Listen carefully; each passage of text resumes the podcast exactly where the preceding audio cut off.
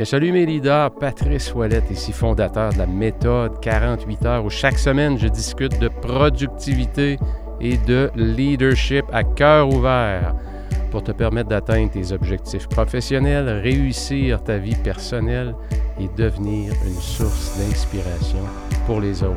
Vous savez, dans un monde où tout va tellement vite, on est souvent trop éparpillé, hyper connecté. Gérer son temps, son attention et son énergie de façon optimale, c'est tout un défi.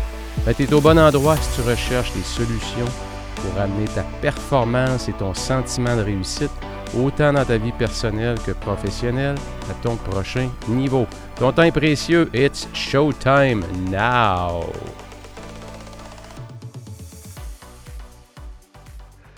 Bien, bonjour tout le monde. Patrice Ouellette ici de 48 heures par jour ou encore la méthode 48 heures. Écoutez, on a un sujet aujourd'hui euh, qui va probablement interpeller euh, beaucoup, beaucoup de gens. On va parler de procrastination.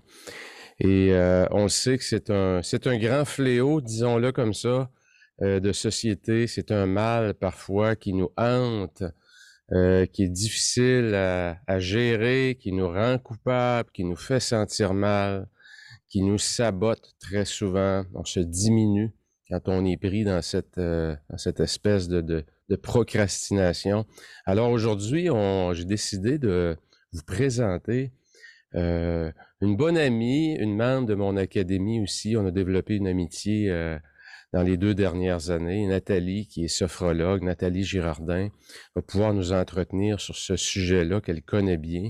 Et je trouvais intéressant d'amener une, une voix euh, différente sur ce sujet-là, qui était peut-être un peu moins classique, qui peut-être une voix un peu moins classique que celle de, la méthode 48 heures, si on peut dire. Et c'est toujours bon, vous savez, de, couvrir ces angles morts, comme on dit, est en mesure de regarder parfois un problème sous une perspective différente.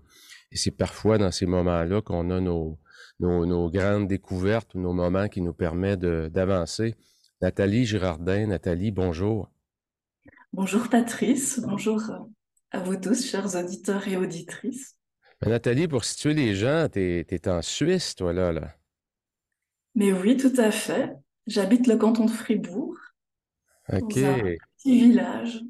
Petit village, la Suisse, qui est, qui est un pays tellement euh, magnifique, Nathalie, qui m'a toujours, toujours fasciné.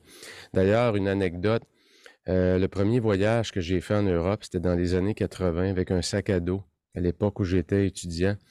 Et puis, je voulais me rendre en, Suisse euh, à pied en traversant un autre pays. Alors, euh, j'ai traversé le Liechtenstein à pied pour euh, arriver à la frontière de la Suisse. Et j'étais tellement fier de moi parce que quand on est jeune, l'Internet n'existait pas à l'époque. Et puis on regardait des livres, on regardait des cartes. Et puis d'arriver en Suisse, qui est un pays, hein, disons-le, qui est un pays neutre, c'est les montagnes.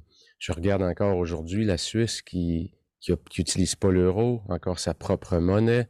C'est une des grands endroits sur la planète pour euh, tout ce qui est le marché financier. Euh, je pense peut-être un peu plus loin, euh, la plus vieille armée active de la planète est en Suisse, puisque les gardes suisses assurent la sécurité du Vatican. Pour ceux qui vont en Italie, qui vont visiter le Vatican, vous allez voir ces espèces de vêtements très colorés, bleus et orange un peu, avec des souliers. C'est très, ça peut sembler loufoque, mais ça date de plusieurs années. C'est les gardes suisses. Donc, ça vient de la Suisse. C'est la Suisse qui est l'armée du Vatican. Donc, un beau pays euh, Nathalie, puis oublions pas, faut pas l'oublier. Il faut parler quatre langues ou je sais pas combien de langues tu parles, Nathalie, tu pourras nous le dire, mais la Suisse officiellement quatre langues, c'est bien ça? Tout à fait, c'est bien ça. Personnellement, je parle surtout très bien le français. Un peu moins les autres, même pas très bien, mais disons, euh, je suis surtout à l'aise en, en, français, mais euh, j'aime beaucoup l'italien, sa mélodie. Oui, effectivement. Effectivement. Nathalie, parle-nous de toi un petit peu, juste avant d'entrer dans le, dans le vif du sujet, comme on dit. Euh, donc, tu es originaire de la Suisse, je comprends bien? Oui, tout à fait. J'ai toujours vécu en fait en Suisse. Je viens du canton du Jura, la frontière de la France. Et puis, euh, bah, je suis venue dans le canton de Fribourg à l'occasion de mes études à l'université et je suis tombée amoureuse ici, j'ai commencé à y faire ma vie et, et j'y suis finalement restée. OK, OK.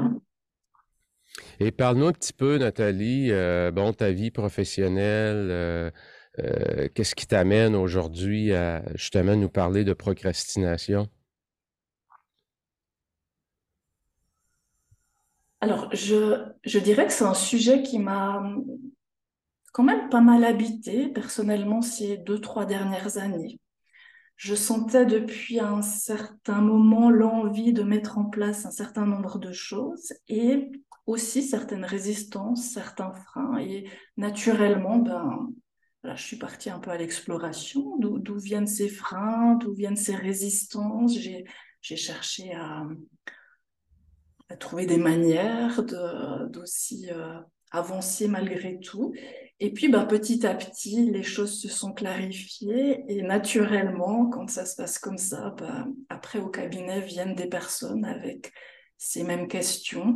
Et ça m'a permis aussi de, de tester, d'expérimenter avec elles différentes choses. Et au fur et à mesure des accompagnements, ben, euh, je suis toujours vraiment en questionnement là autour, mais finalement, il y a quand même des axes ou des choses qui reviennent fréquemment, qui se croisent. Et, et il m'a semblé maintenant, euh, voilà, j'avais envie euh, maintenant aussi de, de pouvoir peut-être partager un peu plus. oui, oui, oui. Puis, dis-moi, Nathalie, si on parle comme tel de, ce que je comprends, donc, c'est que ce que tu vas nous entretenir. Donc, c'est un mélange un peu de ce que la science nous enseigne, puis aussi ton, ta pratique en cabinet privé, les observations que tu as fait, les accompagnements que tu as fait également. D'une certaine manière, oui. Euh, par rapport à la science, je dirais pas tellement parce que toute la démarche personnelle intérieure, mais aussi au cabinet, est autre. L'idée, c'est plutôt de, on va dire en sophrologie, de tourner le regard à l'intérieur de soi, de développer cette connexion intérieure, on va dire, de découvrir qui je suis, comment je fonctionne, quels sont mes besoins, mes valeurs.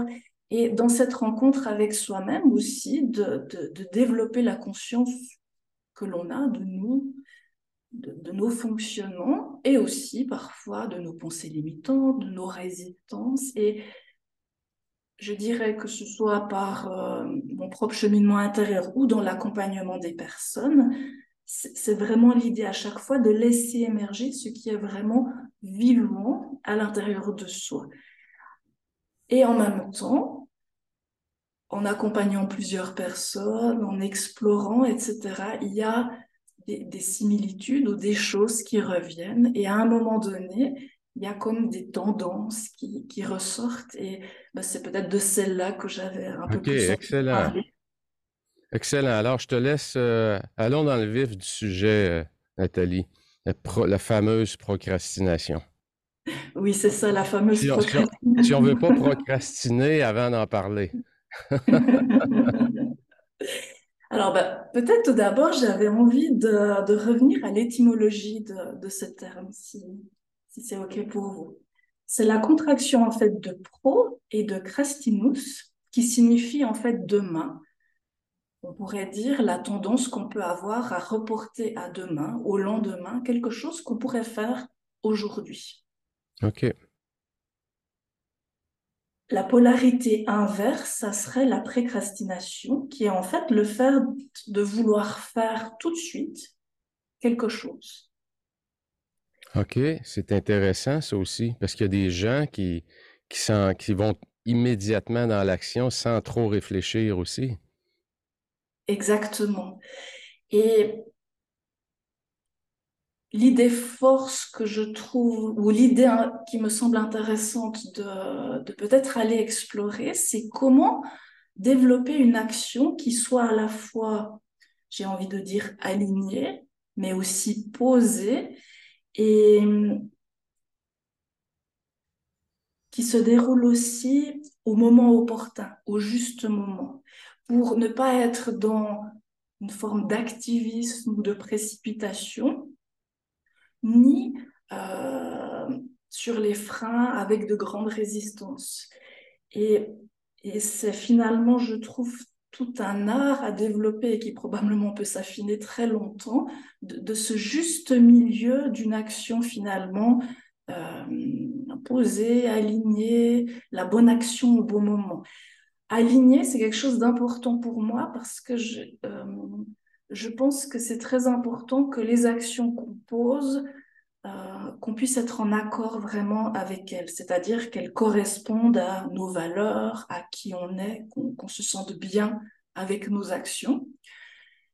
Ça, ça serait, on pourrait dire, un alignement dans la verticalité, mais c'est aussi un alignement intéressant dans l'horizontalité, c'est-à-dire euh, que les actions qu'on pose soient alignées aussi aux objectifs à plus long terme ou aux projets qu'on souhaite nourrir.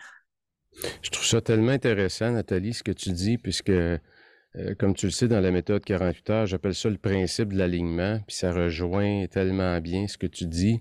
C'est euh, qui part de la mission de vie, euh, qui devrait se traduire et être déclinée sous forme de vision, d'objectifs annuels, trimestriels, mensuels, etc., jusqu'à aujourd'hui. Donc, les actions sur lesquelles je procrastine et les choses dans lesquelles je me mets dans l'action, est-ce qu'il y a une corde qu'on pourrait attacher des points tout le long? Un peu ce principe-là d'alignement, je trouve que c'est tellement, c'est tellement, tellement important. Je pense que c'est un grand fondement. Et dans, dans cette action qu'on pourrait dire idéale entre ces deux polarités extrêmes, il y a aussi cette notion d'action posée, c'est-à-dire je trouve contre-productif de vouloir être dans trop de précipitation ou d'agir aussi parfois sur le coup des émotions. C'est clair, il y a des situations, on est dans l'urgence, il faut euh, une vraie urgence euh, physique, de danger ou des choses comme ça, où voilà, il faut agir, on n'a pas le temps de, réfléchir et nos émotions, elles nous servent à cela hein, aussi euh, parfois. Mais bien souvent, on est dans un autre type d'émotion et ces émotions peuvent venir aussi un peu nous aveugler ou nous faire prendre de mauvaises décisions ou, ou euh, commettre des erreurs parfois, etc. Et il y a, je pense quand même très très souvent la possibilité de différentes techniques, outils, des fois ça peut être très très court, juste d'apprendre à se poser et agir à partir d'un espace de tranquillité plutôt que d'agitation ou de réaction à ce qui peut se passer.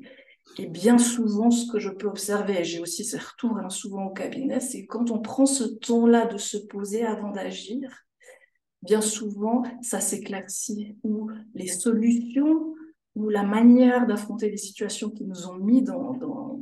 Pour aider nos, auditeurs, peut-être un peu, euh, Nathalie, quand, tu dis, ben, je trouve ça vraiment, euh, je trouve que tu utilises des beaux termes et des bons termes. Quand tu dis se poser avant d'agir, concrètement, ça veut dire quoi? Est-ce que j'ai des questions à me poser? Est-ce que je dois me demander, bon, est-ce que je m'apprête à faire en me fermant les yeux? Est-ce que ce que je m'apprête à faire fait du sens? Qu'est-ce que tu... Euh, aurais-tu quelque chose de concret à nous donner par rapport à ça? Peut-être la méthode la plus rapide et la plus facile pour se poser, c'est probablement de revenir à sa respiration. OK. Parce que revenir à sa respiration va permettre de, d'activer notre système parasympathique. Oui.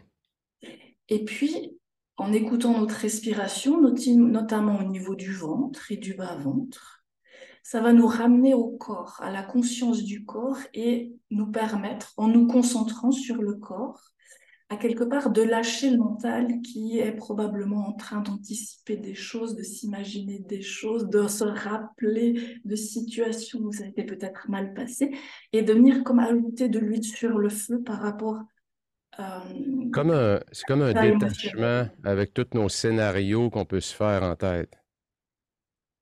Oui, ça permet de lâcher prise par rapport à ça. OK ou une autre version qui demande peut-être un peu plus d'entraînement et de confrontation, mais qui est extrêmement efficace, c'est d'accepter de ressentir l'émotion et les sensations présentes à l'intérieur.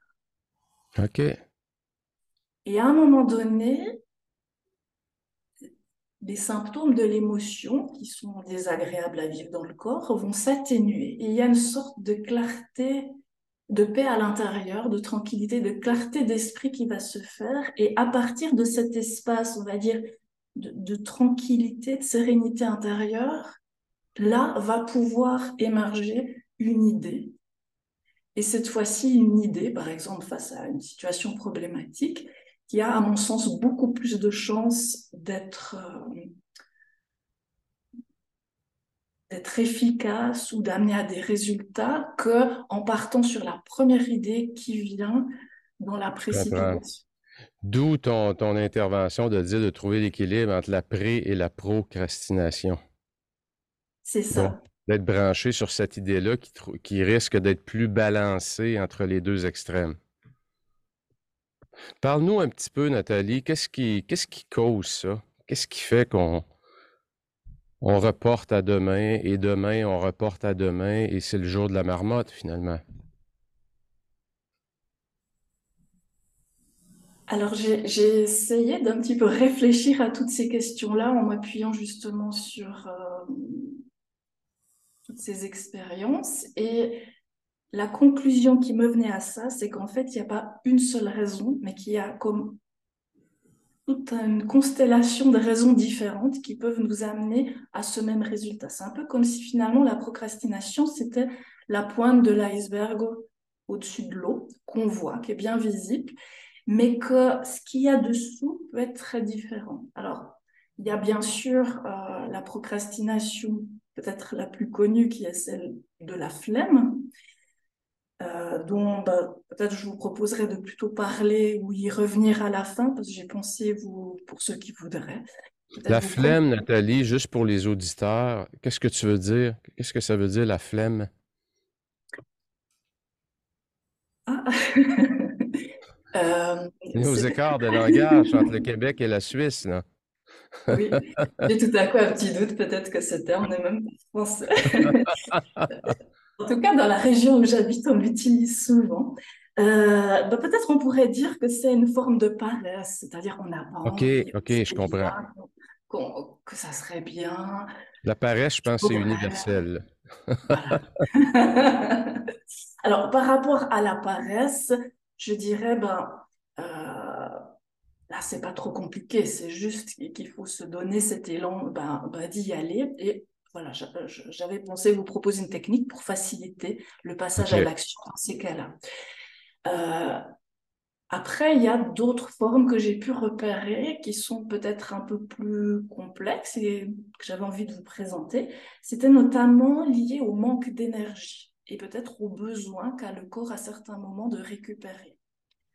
Euh, je vois ça en particulier chez des personnes qui sont justement habituellement très productives, peut-être très perfectionnistes, souvent très brillantes dans leur travail, qui ont une grande capacité de, à gérer le stress, euh, à tenir la pression, et qui, euh, avec le temps, peuvent avoir tendance à puiser trop souvent dans leurs réserves et à un moment donné sentir que euh, n'y a plus cet élan ou que ça demande vraiment beaucoup d'énergie et d'effort pour se mettre à la tâche. Et à ce moment-là, c'est important de réaliser que c'est pas toujours là la stratégie la meilleure pour soi.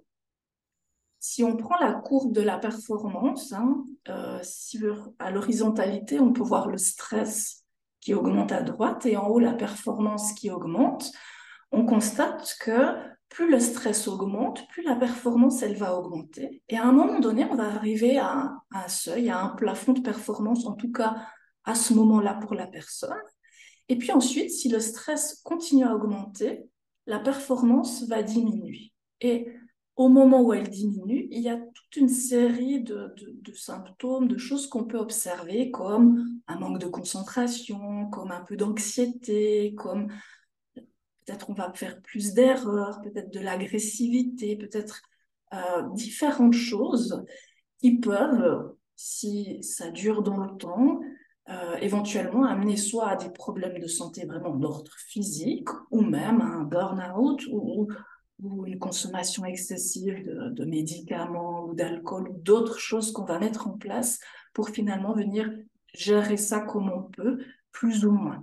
Et c'est intéressant cette courbe parce qu'elle nous montre que tout du temps qu'on n'est pas à son sommet, au maximum de notre performance, rajouter du stress, c'est une stratégie très efficace pour euh, booster sa performance. Comment est-ce qu'on fait, Nathalie, pour savoir, euh, justement, je trouve tellement que c'est un, bon point que tu amènes, entre savoir le moment où il faut se donner, comme tu dis, un peu euh, un coup de pied au derrière, mm-hmm, le moment aussi où, au contraire, il faut surtout pas s'en donner un. Il faut davantage écouter son corps. Quand on est pris un peu dans un cercle on est très occupé, où on devient un peu désensibilisé aussi aux signaux du corps et qu'on s'imagine que c'est en allant encore en, allant encore plus loin dans la performance qu'on va encore y retrouver un autre niveau. Comment est-ce qu'on fait pour savoir si aujourd'hui euh, je devrais me donner un coup de pied ou si plutôt je devrais aller faire une sieste? Comment c'est pas évident, hein, mais Aurais-tu un, euh, aurais-tu un truc ou un, commentaire à apporter à ce sujet-là? Je dirais c'est, de développer la capacité à, à observer ce qui se passe à l'intérieur de nous quand même. Dans le sens où c'est pas un problème de dépasser ses une fois ou de temps en temps. C'est un problème, c'est quand ça vient durable et que ça s'installe et que c'est la manière naturelle de fonctionner. Les gens euh, que je reçois au cabinet pour des raisons de, en lien avec un burn-out, euh, ça s'est souvent installé depuis deux, trois ans. Donc, c'est le résultat, de, ouais, résultat de mauvaises habitudes à long terme.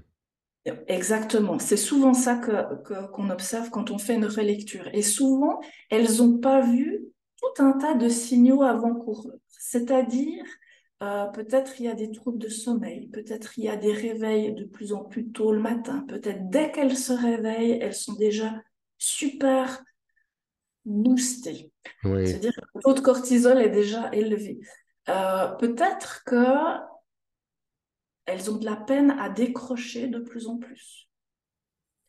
Peut-être qu'il y a des symptômes quand même du corps des maux de tête qui n'étaient pas présents, ou peut-être des problèmes gastriques, ou ça peut, on a tous nos talons d'Achille, mais ça peut être plein de petites choses, peut-être prises l'une séparément, pas si inquiétantes que ça, on pourrait dire, mais si on met un symptôme, un autre, un autre, peut-être la tendance à boire plus souvent de l'alcool, ou un peu plus que d'habitude, ou à consommer plus de porno, ou etc peu importe les stratégies des uns et des autres, mais euh, toutes ces ou une plus grande euh, sensibilité ou agressivité, j'ai moins de marge de manœuvre face, à ce qui arrive, ou simplement le fait de prendre plus de temps pour réaliser une même tâche par rapport à avant.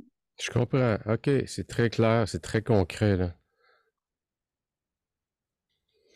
OK. Et un des problèmes, c'est que souvent, à ce moment-là, au lieu de, de réaliser que la stratégie gagnante, c'est de se ressourcer, de récupérer, de faire une pause, les personnes vont se dire, comme je commence à manquer d'efficacité, à faire des erreurs, à prendre plus de temps pour faire les choses, etc., elles vont souvent couper dans aller faire du sport, dans des activités de loisirs, dans prendre le temps d'aller manger correctement, euh, de faire une vraie pause, etc., pour comme rattraper le temps perdu, parce que les choses continuent à s'accumuler. Et là, c'est un peu le cercle vicieux euh, qui fait qu'elles vont s'enfoncer de plus en plus et approcher de plus en plus à, à ce moment ok, c'est... Ouais, j'aime beaucoup, euh, j'aime beaucoup ta façon de le décrire, Nathalie, parce que tu as, entièrement raison que se donner un coup de pied, comme on dit en bon québécois, à l'occasion, Rien de mal à ça. Le problème, c'est quand ça devient euh, une façon de fonctionner régulière, puis quand on le fait pas, on se sent coupable de pas pousser la machine plus loin. Et euh, c'est l'anxiété de la performance. Un peu, j'aime beaucoup l'angle que tu apportes de, d'être capable de faire un peu une audition de ses habitudes de vie, puis d'avoir un regard peut-être un peu plus euh, à plus haute altitude sur ses habitudes de vie.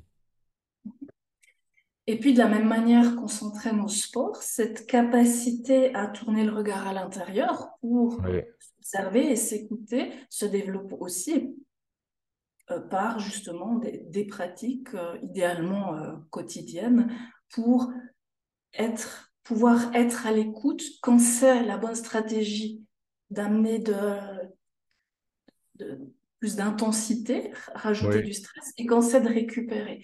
Et à l'inverse, des personnes, par exemple, qui auraient touché leurs limites par le passé, pourraient avoir tendance à se limiter, c'est-à-dire dès qu'il y a un peu plus d'intensité dans, l'action, par exemple, ou un peu plus de, pression, avoir gardé cette mémoire que ça, ça a été trop pour elles dans le passé, et ralentir trop, parce que peut-être que maintenant, elles ont beaucoup plus de marge de manœuvre ou développer des compétences et des stratégies supplémentaires. Donc, dans les deux cas, que ce soit en trop ou en pas assez, c'est intéressant de, développer ces capacités pour pouvoir non pas dépasser ses limites, mais pouvoir les être toujours à son maximum, où que nos limites soient par rapport à comment on a dormi, peut-être une dispute dans la même famille, peut-être plus de travail au niveau c'est vrai, Nathalie, ce que, ce que tu dis, ça, ça me parle beaucoup. Ben, je, je, pense, écoute, il me vient à l'image des, des, des, personnes que je connais euh, qui ont passé à travers un burn-out et qui étaient, euh, qui étaient toujours en train de franchir, euh, de rajouter du stress, mais la performance augmentait pas, qui ont vécu une expérience très difficile, un burn-out, qui peut s'étendre parfois sur plus qu'une année avant de revenir. Et lorsqu'ils reviennent, ben là, ils vont basculer, justement, comme tu le dis, dans un, où la performance est presque plus présente sous prétexte ou, sans dire que c'est un prétexte, les gens ont peur de revivre. Et ils sont pris avec cette peur-là, ce qui fait qu'aussitôt que le stress monte légèrement, whoop, ils se retirent. ils sont passés d'un extrême où ils étaient excessivement performants, productifs, à un modèle aujourd'hui où les gens ne les reconnaissent plus. Et ce que j'entends, c'est qu'il y a peut-être aller à la rencontre de cette peur-là, aller à l'intérieur de soi pour retrouver peut-être un, meilleur équilibre. Exactement. OK, OK, c'est bon. Y a-t-il d'autres choses, euh, Nathalie, au niveau des causes? Qu'est-ce qui, qu'est-ce qui cause la procrastination? Aurais-tu d'autres, euh, d'autres éléments à apporter? Alors, tu l'as déjà un peu euh, abordé tout à l'heure, mais je, je pense que c'est quelque chose qui revient quand même souvent, c'est le manque de motivation. Le manque de motivation, dans le sens, globalement, ce que je fais dans ma vie euh, a de moins en moins de sens, ou j'arrive pas à donner de sens aux tâches que j'ai à faire. Alors, une des stratégies peut être simplement euh, de se relier au sens, parce qu'on fait les choses un peu en mode automatique, elles n'ont plus de sens, mais au départ, elles en avaient, et donc de se relier à bon, pourquoi, pourquoi je fais ça, qu'est-ce que ça va changer, etc. Mais parfois, je le vois beaucoup pour des personnes qui sont peut-être pas dans des activités professionnelles choisies par passion, mais plus euh, euh, pour des raisons euh, financières, etc. ou qui se retrouvent dans des contextes qui ont changé et où finalement c'est beaucoup beaucoup d'heures dans leur journée, dans leur semaine, dans leur mois où il y a peu de sens. Alors, sans dire qu'il faut forcément changer de carrière ou, des choses de cette nature-là, c'est intéressant d'aller se relier, c'est quoi mes valeurs, c'est quoi qui, quand je nourris ça, il y a quelque chose en moi qui sourit, l'énergie revient, ça me fait profondément du bien et comment je peux, dans ma vie de tous les jours, aller nourrir ces valeurs qui sont importantes pour moi peut-être ou pas en dehors du travail. Pour donner un exemple, euh, j'ai accompagné à un moment deux dames qui avaient des enfants en bas âge. Une, la valeur du travail était très importante, le travail, la carrière. Euh, et l'autre, la valeur de la famille était beaucoup plus importante. Et c'était très intéressant de voir à cette même période euh, la manière dont chacune a réagi. Euh, en revenant, en reprenant le travail. L'une, celle pour laquelle la carrière était très importante, en reprenant à 80%, n'avait aucune mauvaise culpabilité d'aller travailler. Et pour elle, c'était ressourçant de partir travailler. Elle était contente de reprendre le travail. Et l'autre, qui a repris un travail à 40%, donc qui avait beaucoup de temps pour s'occuper de ses enfants, euh, culpabilisait énormément et ça lui prenait énormément d'énergie. Tous deux s'étaient très bien organisés pour que les choses se passent au mieux. Et c'est là qu'on voit, c'est c'est pas objectif, c'est pas que l'une valeur est meilleure que l'autre, c'est pas du tout le discours. Ce qui est important, c'est que plus nos actions sont cohérentes avec nos valeurs, quelles qu'elles soient, et plus il y a quelque chose en nous qui va être nourri. Et parfois, c'est juste d'avoir ça en tête et de réfléchir par des actions toutes simples qu'on peut ajouter dans notre journée, comment on peut aller nourrir ces valeurs importantes? Par exemple, pour moi, l'écologie est une valeur qui est assez importante. On peut nourrir ça de plein de manières. On peut dédier sa profession à un métier dans l'écologie. On pourrait soutenir des organisations qui œuvrent dans ce domaine. On pourrait militer. On pourrait, euh, je ne sais pas, mettre beaucoup, bien s'organiser pour très bien récupérer les choses. On peut aussi partir se promener dans la nature et prendre un cornet et ramasser par terre les déchets qui traînent. Il y a, ça peut être des petites choses, mais c'est important, je pense, que cette notion de sens puisse de, sens et de cohérence intérieure puisse être présente. Ce que je comprends, puis tu me corrigeras, Nathalie, quelqu'un, autrement dit, qui au travail est rendu une étape où son travail peut-être fait moins de sens, une avenue possible, c'est d'amplifier à l'extérieur du travail euh, une activité ou quelque chose qui va être très en lien avec ses valeurs à soi pour redonner du sens dans une autre sphère de sa vie. Puis il y aurait peut-être l'autre école de pensée qui dit, OK, euh, si ton travail ou ta profession, ton métier, peu importe, ne fait plus de sens, c'est quoi ta prochaine étape professionnelle? C'est quoi tes options d'aller explorer peut-être euh, des avenues qui vont redonner du sens? Est-ce que je suis, je suis au bon endroit en l'exprimant de cette façon-là? Absolument. J'amène jamais cette option-là en accompagnement d'emblée parce que j'aime que les choses émergent euh, à l'intérieur de la personne spontanément. C'est-à-dire, euh, c'est toutes les techniques d'accompagnement, ça va être comment se relier à nos valeurs et après comment on va pouvoir les nourrir. Et chacun va vivre des expériences et ça va prendre des formes différentes. Et peut-être pour certains, de l'intérieur, ça va émerger à un moment donné. Non, ce travail n'a plus de sens et j'ai vraiment envie d'en changer. Et la prochaine étape, c'est bah, comment je peux accompagner ou préparer ce changement. Et peut-être pour d'autres, non.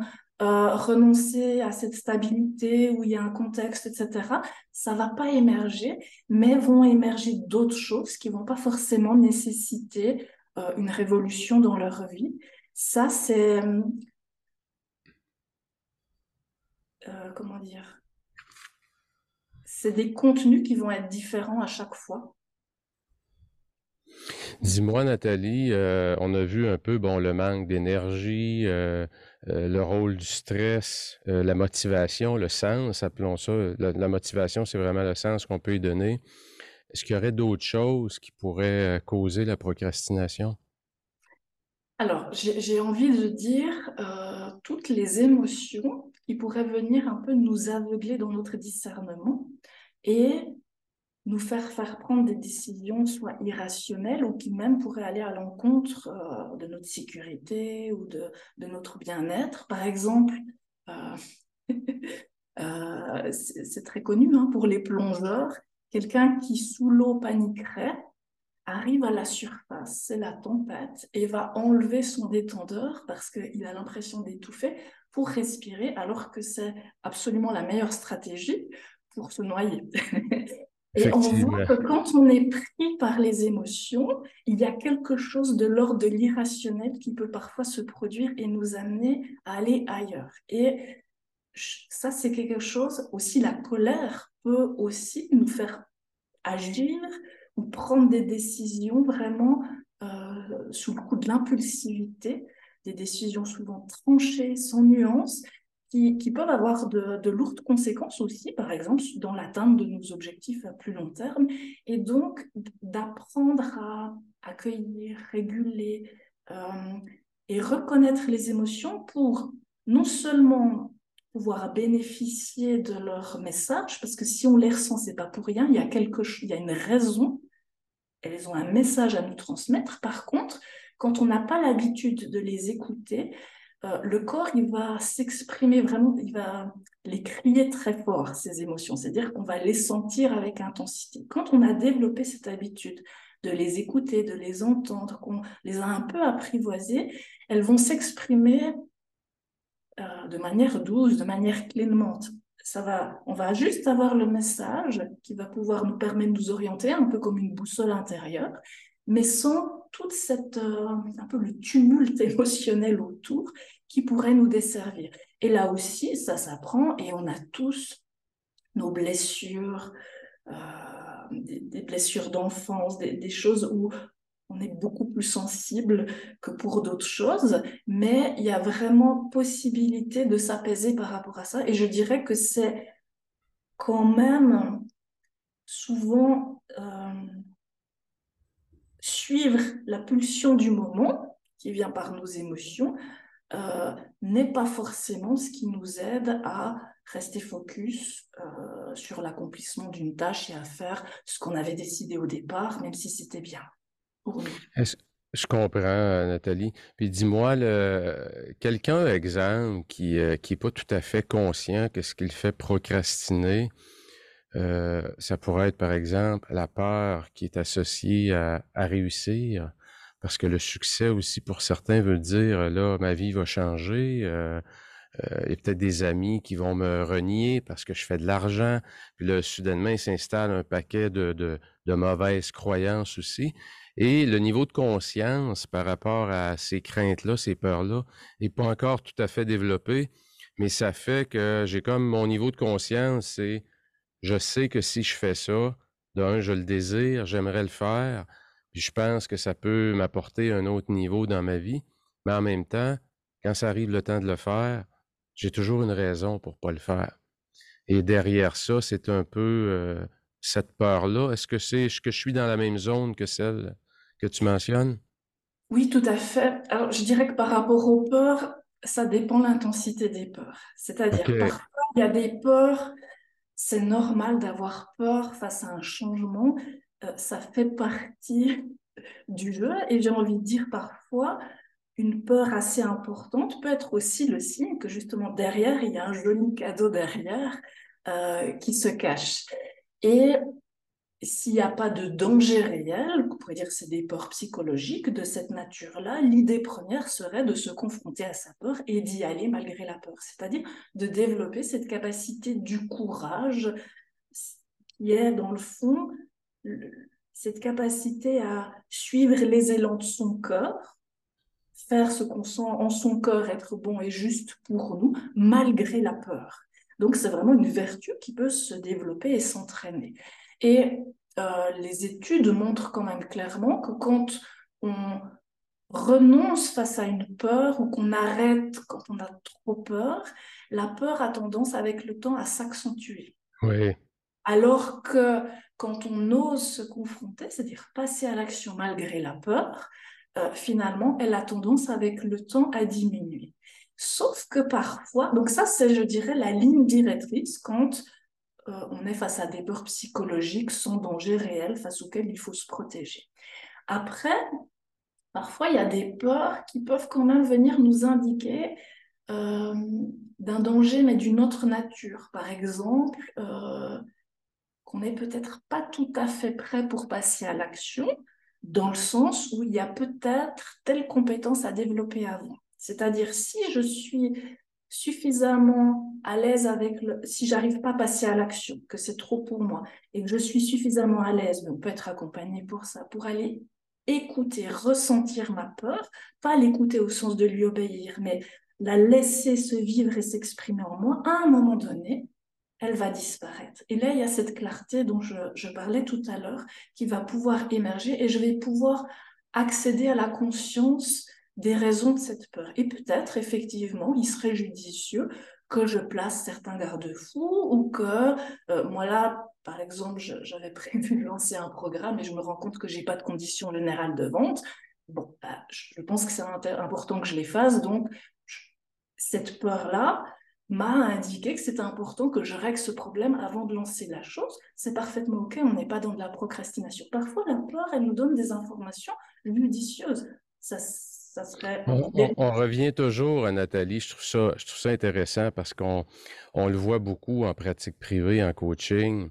Euh, jusque où, justement, ton, ta prise de conscience de ta part euh, puis, euh, quand on le rationalise, ça nous dit, ben, je dois développer telle habileté.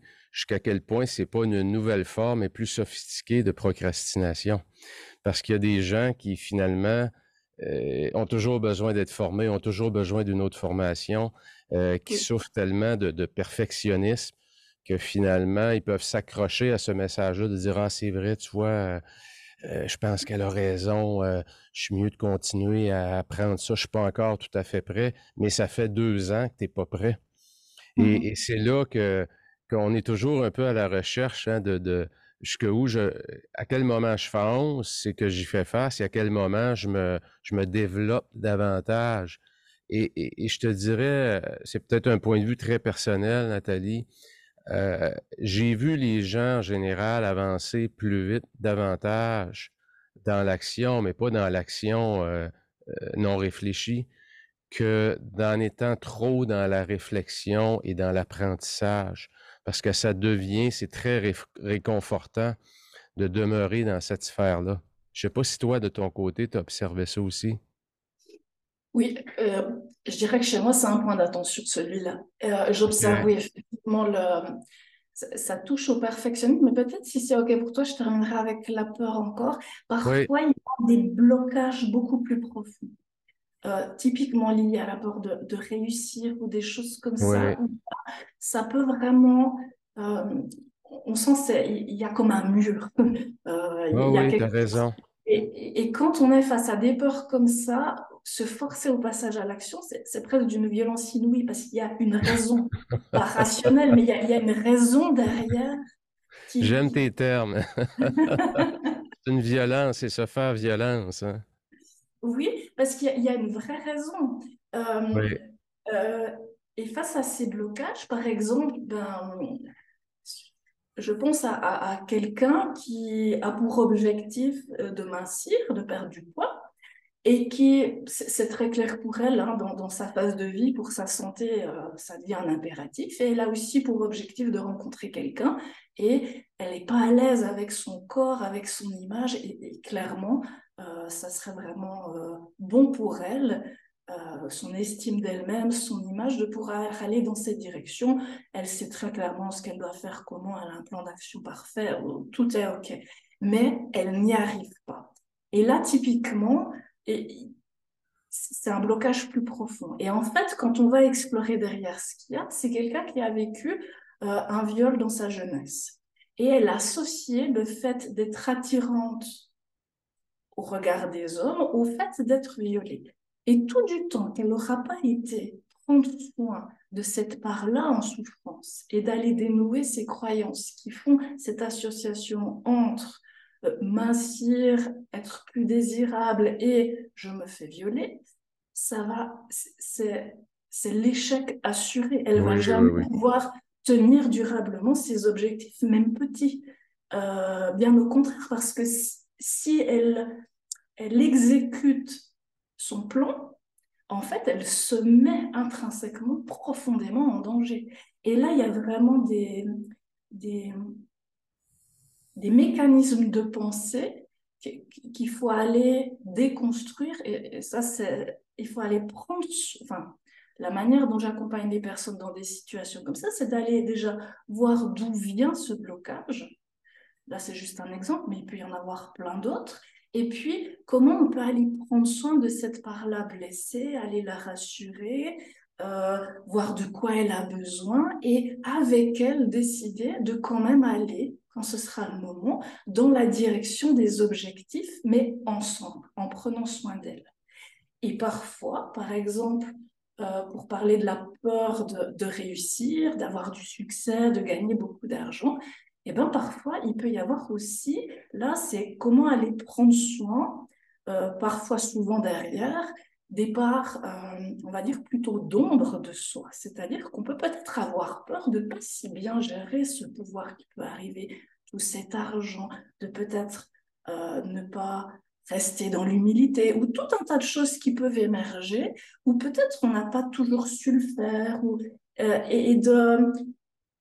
C'est pas toujours suffisant de, comment dire, de se dire, bon, ben, j'y vais. Parfois, ça peut valoir, on peut gagner beaucoup, beaucoup de temps d'aller voir d'où ça vient et d'aller accueillir cette part-là et de voir, ben, voilà, quel garde-fou je peux aussi mettre en place et me pacifier avec cette part-là et après y aller ok, c'est le moment, je suis prêt et j'y vais.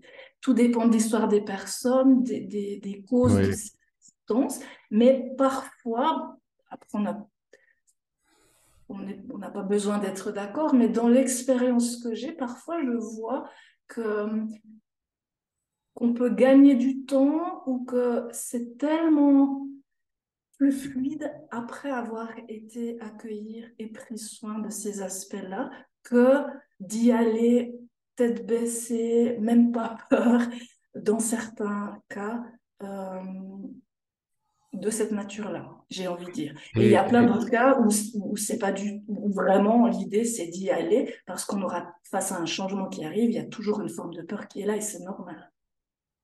Donc si euh, juste pour pour, que les, les, auditeurs comprennent bien, euh, Nathalie, euh, on pourrait-tu dire qu'il y a différents niveaux? Tu sais, il y a des moments, exemple, où il faut que je me donne un petit coup de pied. Il y a des moments où peut-être il faut que je reconnecte avec le pourquoi.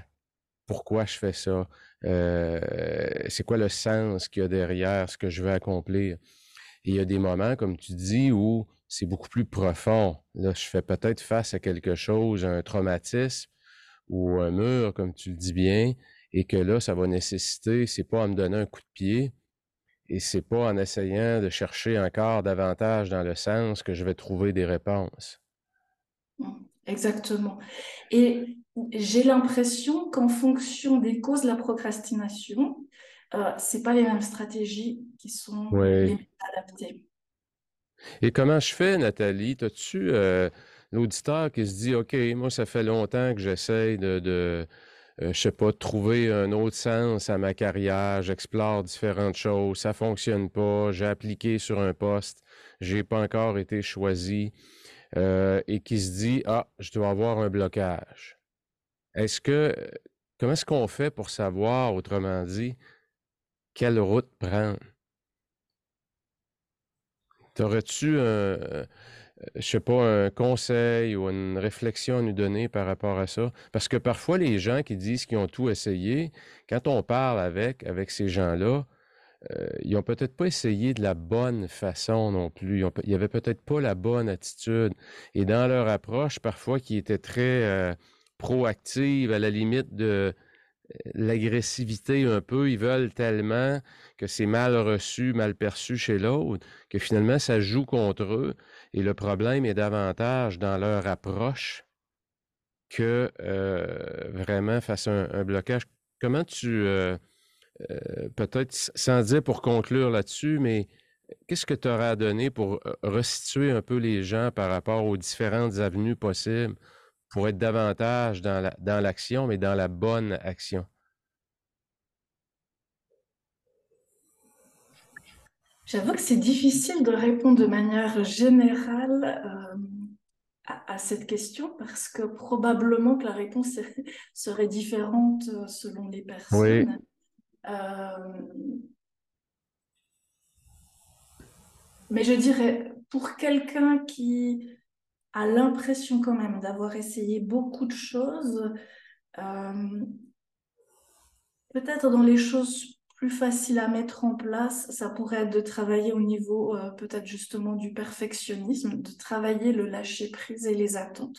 Parce que plus on a d'attentes, paradoxalement, plus ça crée des résistances. oui, je dirais ça.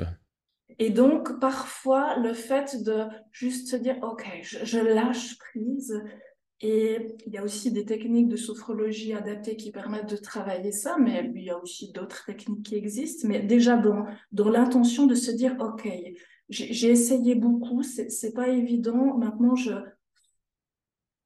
je, lâche prise, je, souffle un peu. Cette idée-là peut déjà des fois aller débloquer. Après, en hypnose évolutive, il y a notamment des techniques qui aident à accepter ce qui est et aussi nos difficultés. Et alors, souvent, c'est compliqué à vendre aux personnes qui, entre guillemets, qui viennent parce qu'elles elles veulent un changement et moi, je leur propose d'accepter la situation. Mais en fait, euh, si on prend l'exemple, combien de fois c'est pas arrivé des femmes qui voulaient absolument du plus profond de leur être enfanter et en fait, elles ont tout essayé, ça n'a pas fonctionné. Et combien de fois ça, n'est pas arrivé au moment où elles abandonnent? Ok, elles, elles décident d'adopter, par exemple. Elles font toutes les démarches, elles reçoivent la nouvelle, c'est ok. Et là, elles tombent enceintes. Ça arrive souvent. En fait, le fait d'accepter que les choses, elles sont comme ça, permet parfois de lever des résistances et du coup ouvre, facilite l'avancée vers le changement. Alors, ça J'aime beaucoup ce que tu dis, Nathalie. C'est comme souvent on va dire aux gens, regarde, pourquoi tu ne vas pas dans le plaisir? Pourquoi tu ne mets pas tes attentes de côté? Puis, euh, exemple, embarque dans le processus pour euh, le poste que tu convoites, puis va juste t'amuser, va rencontrer les gens, va exprimer euh, tes désirs, mais sans aucune attente. Et souvent, comme tu le dis, ça, d'un, ça enlève un stress énorme. Euh, ça rend le quotidien agréable, puisque ultimement, euh, c'est ce qui est le plus important, être, être heureux chaque jour. Euh, et non pas vivre, transporter cette croix-là, cette pression-là. Mais j'adore beaucoup ce que tu dis, Nathalie. Nathalie, pour conclure un peu, aurais-tu un, euh, un message particulier par rapport à la procrastination et peut-être aussi nous dire comment est-ce qu'on peut, euh, à quel endroit qu'on peut te rejoindre pour les auditeurs qui aimeraient entrer en contact avec toi? Alors, ben, je vais peut-être euh, commencer par comment me rejoindre, terminer sur quelque chose de peut-être qui ouvre peut-être un peu plus. Ben, je pense que le plus simple, c'est de venir sur mon site internet, qui est nataliegirardin.com. Et euh, là, il y a la possibilité de prendre rendez-vous pour un entretien d'exploration pour voir ben, que je puisse comprendre un petit peu euh, les difficultés ou la problématique de la personne et voir si je peux être la, bonne personne pour elle ou pas, de quel serait l'accompagnement le plus adapté. Et puis, ben, sur le site, là, ça va venir tantôt, ben, il y aura aussi différentes formes euh, d'accompagnement sous forme de programme, soit asynchrone, soit euh, sous forme de cours en direct, voilà, où ce sera possible de, s'inscrire aussi directement. OK, excellent. Puis par rapport au thème de la procrastination? Alors, ben, peut-être pour si d'aventure, pour certaines personnes, euh, finalement, ça avait euh, tout ce qu'on a abordé, peut-être réveillé des mémoires ou de, de l'émotionnel, ou cette sensation que peut-être il y a un blocage plus grand. Alors bien sûr, il y a la possibilité de se faire accompagner, mais euh, j'avais envie de, terminer peut-être sur un message d'espoir et de dire que finalement, c'est souvent, ça je l'ai moi-même expérimenté, je, l'observe vraiment dans les accompagnements que, que je fais euh, plus en profondeur, c'est souvent derrière finalement nos plus gros défis ou, les plus grosses blessures qu'on peut avoir que se cachent derrière aussi les, les, plus grands trésors, les plus grandes opportunités finalement de, de, de, changement, de, en fait, de, de presque parfois renaître à une nouvelle vie une fois que le processus est terminé, tu vois.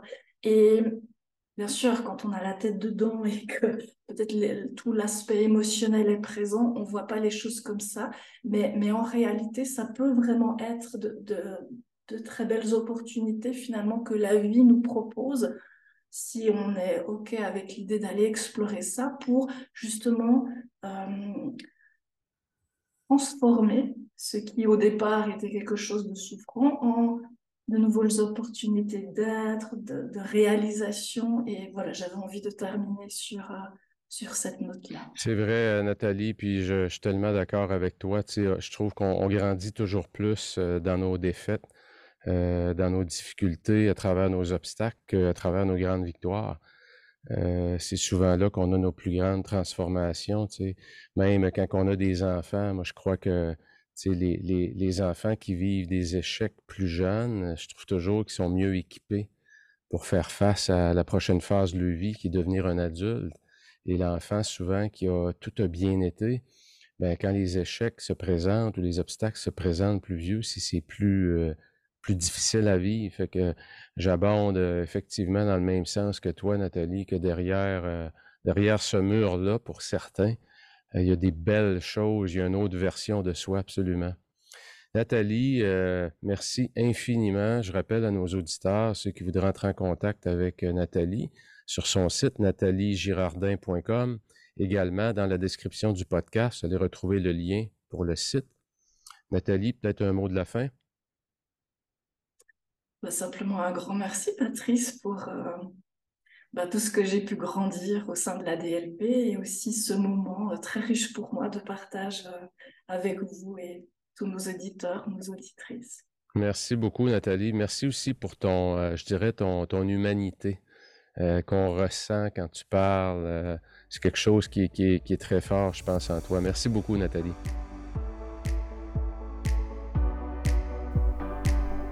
Et voilà pour cet épisode. N'hésite pas à la partager, à me donner tes commentaires. Si tu désires passer à ton prochain niveau en passant, tu peux joindre mon Académie de la productivité que j'appelle ADLP, où l'on démarre chaque mois en force le premier jour de chaque mois, peu importe la journée. Le succès, ça se planifie. Et rappelle-toi, avant de vouloir aller plus vite, assure-toi que ta destination est la bonne, prends tes décisions, ne regrette rien, corrige le tir et fais mieux aujourd'hui. Ciao!